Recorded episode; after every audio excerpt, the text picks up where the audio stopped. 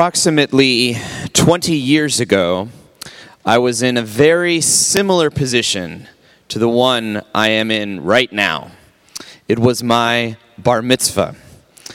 It was my first aliyah. I was called up to the bima, much like this one, to read from the Torah and even to give a little sermon. I was on the precipice of becoming a man. Today it seems I'm in the same place. Standing at the bima, giving a little sermon based on the Torah, and also, again, on the precipice of becoming a man.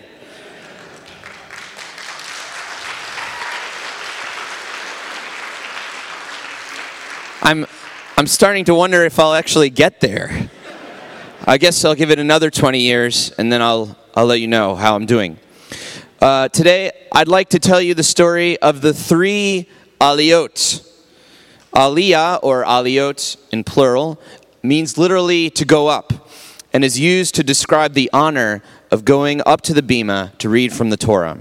It's also used to describe becoming a citizen of Israel, but for my three stories, I'm only going to use it the first way. Anyways, as I said, my first aliyah was for my bar mitzvah. I was 13 years old and I got to choose the theme of my sermon, and I chose love. My parsha was the story of how Moses hit the rock instead of speaking to it. And uh, how, actually, you know what? I think I'll just let my 13 year old self tell the story. So, uh, so, if you don't mind, uh, um, I'd like to quote my, my sermon from 20 years ago. Sorry, mom and dad, you have to hear it again. Um, so, here it is, and I quote My Torah portion tells the story of the children of Israel who had left Egypt with Moses and Aaron and were on their way to the promised land. They came to the wilderness of Zin and stayed in Kadesh, and that is where Miriam died. Not not you, the other one. The, the people became angry with Moses and Aaron because this place to which they had been led had no water and was not capable of growing anything for them to eat. So they spoke to Moses and asked him why he had even bothered to take them on this journey uh, when they would have just as soon stayed in Egypt and died. Moses and Aaron felt frustrated and prayed to God for help. And God spoke to Moses and told him to take the rod that had worked miracles before, and in front of the congregation to hold up the rod and speak to the rock, and it will bring forth water for everyone to drink. So Moses and Aaron assembled the congregation and told them that the rock was going to bring forth water. But Moses, instead of talking to the rock, hit it twice with his rod. The water sprung forth abundantly, and the people and their cattle drank the water. And then God told Moses that since he had hit the rock, instead of talking to it, he would not let Moses enter the promised land. This was the same God who had told Moses to hold up his rod, and the Red Sea would part. And it did. Now that people had lost their trust in Moses, he had in turn lost his faith in God, and this was to be his punishment. Now, this is a very interesting story, and it shows the importance of faith. But how does it relate to the theme of love? Let's see. Let's think of the rock not as a rock, but maybe as a human being with feelings. So I was, I was 13, I was doing my own midrash here, I guess. Uh, so this rock is a complete stranger who could pot- potentially be an enemy or a friend. The rock has something you want, could be land or wealth or even water. There are two ways to deal with the rock. You could use brute force to get what you want, and you may succeed, as in Moses' case, or you can try to communicate and use your love to make a friend. But love must go beyond you, your friends, and your family. Everything that you do matters. Helping in, in your community by doing simple things like voting, cleaning the environment, and giving to charity. All of these are ways that you can help. And when you're helping others, you are expressing love. Love must be spread around the world. Unquote. At 13, at 13 years of age, I read the Torah and I took from it a sense of purpose a sense that God's love must be spread and that He had called me to do it. Today, at 33 years old, I look back at the same passage and I, I kind of wonder how I arrived at this conclusion.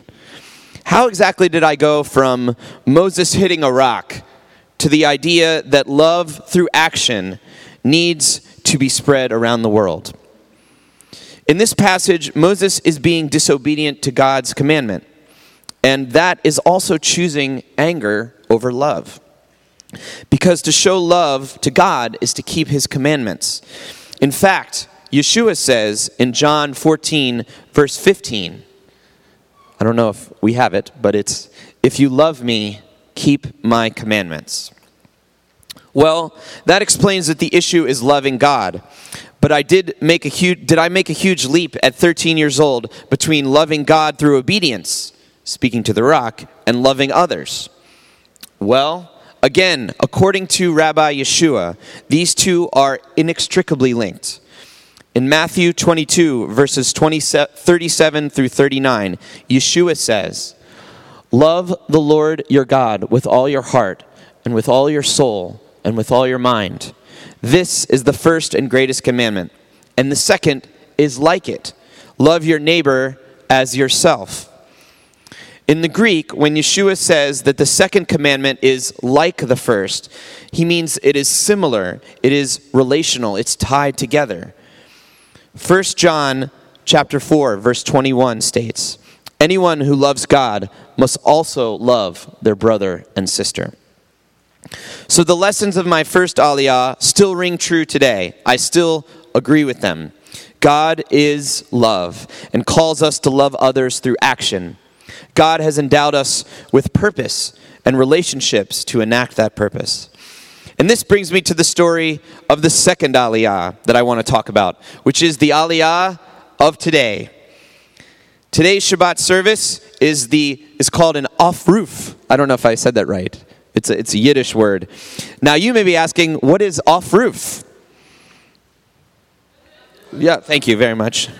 Aufruf is a Yiddish word. It's, it's similar to aliyah. It basically means calling up.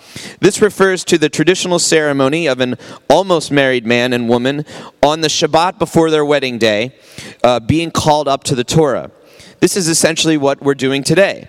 My bride, Sonia, had an aliyah and gave a very excellent drash, and I'm standing here giving the sermon. Now, there's some amazing traditions of this service that I found as I was learning about it, and I wanted to share it with you. Traditionally, nuts or raisins or sweet candies are, are thrown gently, historically, it's very gentle, at the bride and groom. This symbolizes the sweetness and goodness of marriage, and also alludes to the commandment in Genesis to the very first couple Peru urevu, be fruitful and multiply. I guess it's a fruity flavor. As you can see, uh, I had my, my shield of faith here, just in case you weren't that gentle. Uh, I mean, you know, for, for both of us, to protect both of us.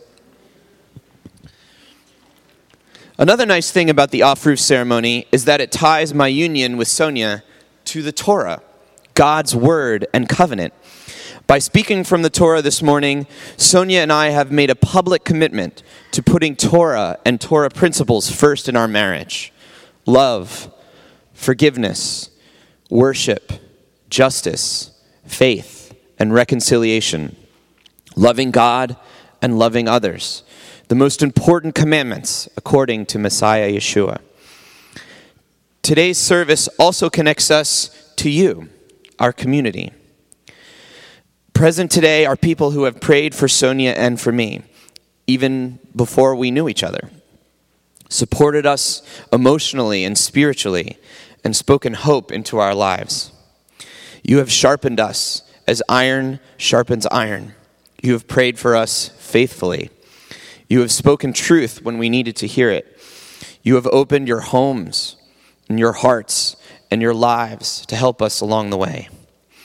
You are my brothers and sisters, mothers and fathers.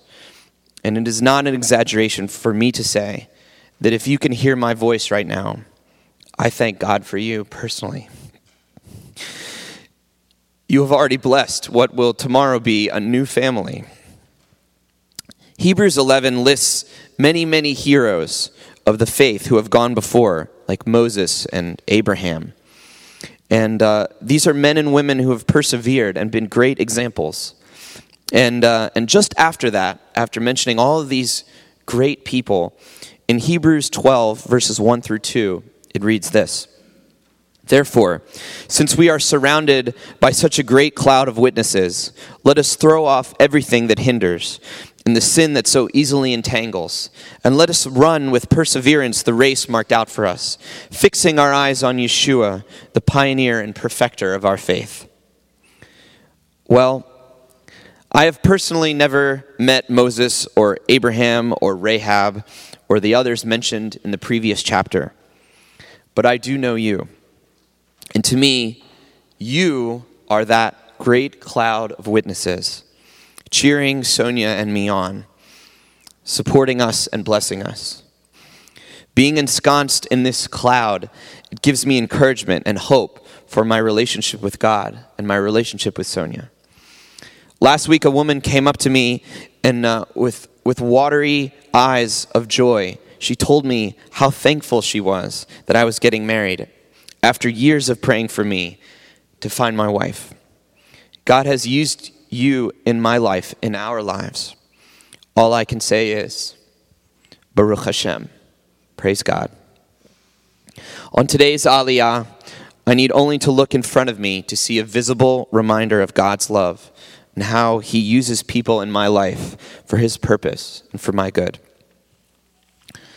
Another tradition for the Aufruf service is the reading of Isaiah chapter 61. And this actually brings me to the third aliyah that I want to talk about today.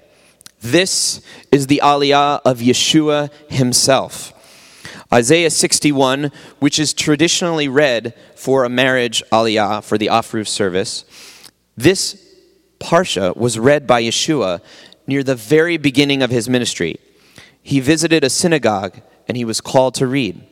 The roof, or calling up, of this section of Scripture is recorded in the Brit Chadashah, the New Covenant, in Luke chapter 4, verses 16 through 21. And this is how it unfolds.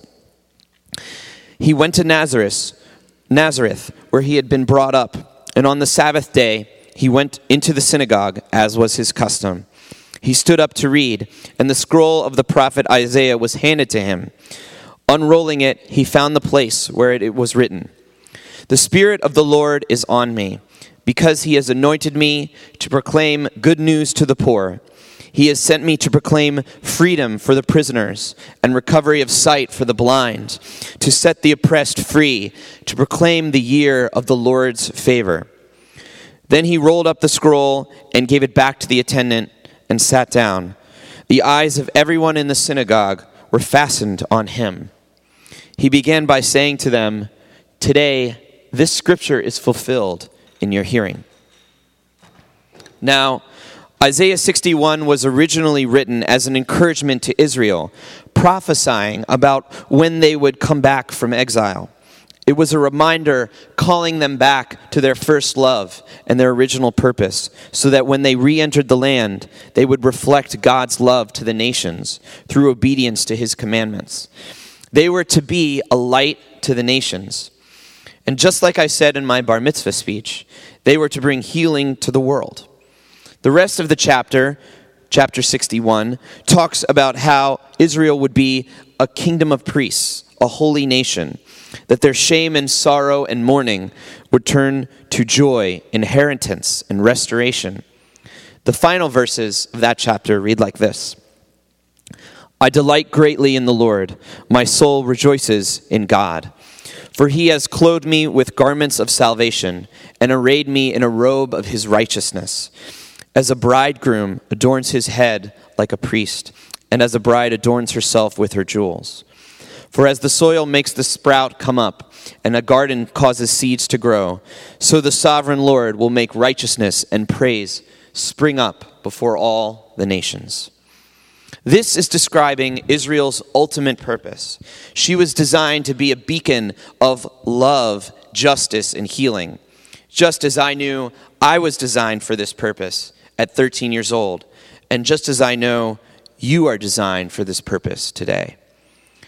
But why did Yeshua choose this passage and then say that the scripture is now fulfilled?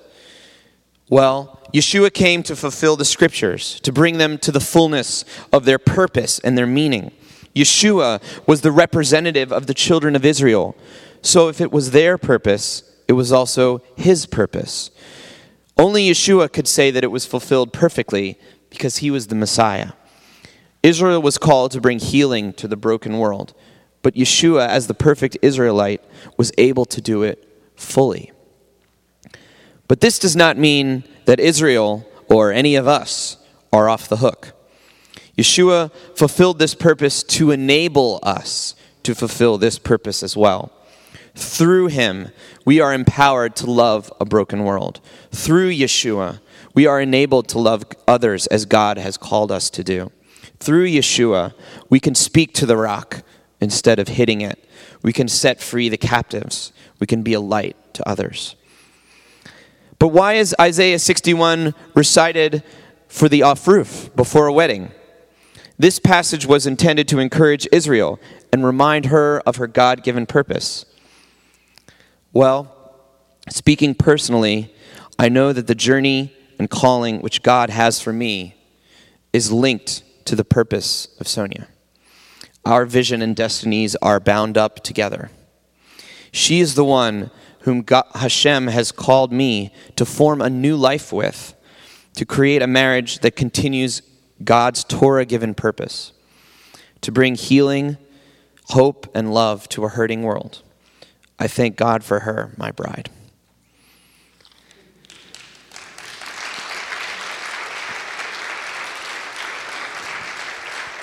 Uh, before I close, uh, I was wondering if I could share a little something with you all. Um, Sonia knows uh, I, I love songs from the 80s. I don't know what it is. Uh, and one of my favorite movies, uh, Back to the Future, has a great song called The Power of Love. Do you know this song? So, uh, with a few adjusted lyrics, just slightly adjusted, I think it sums up what I've been trying to say. So, with your permission, uh, I'd like to sing it for you. Turn it up.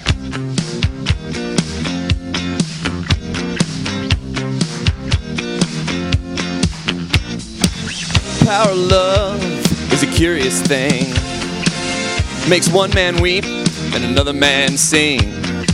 Strong like a warrior, gentle like a dove.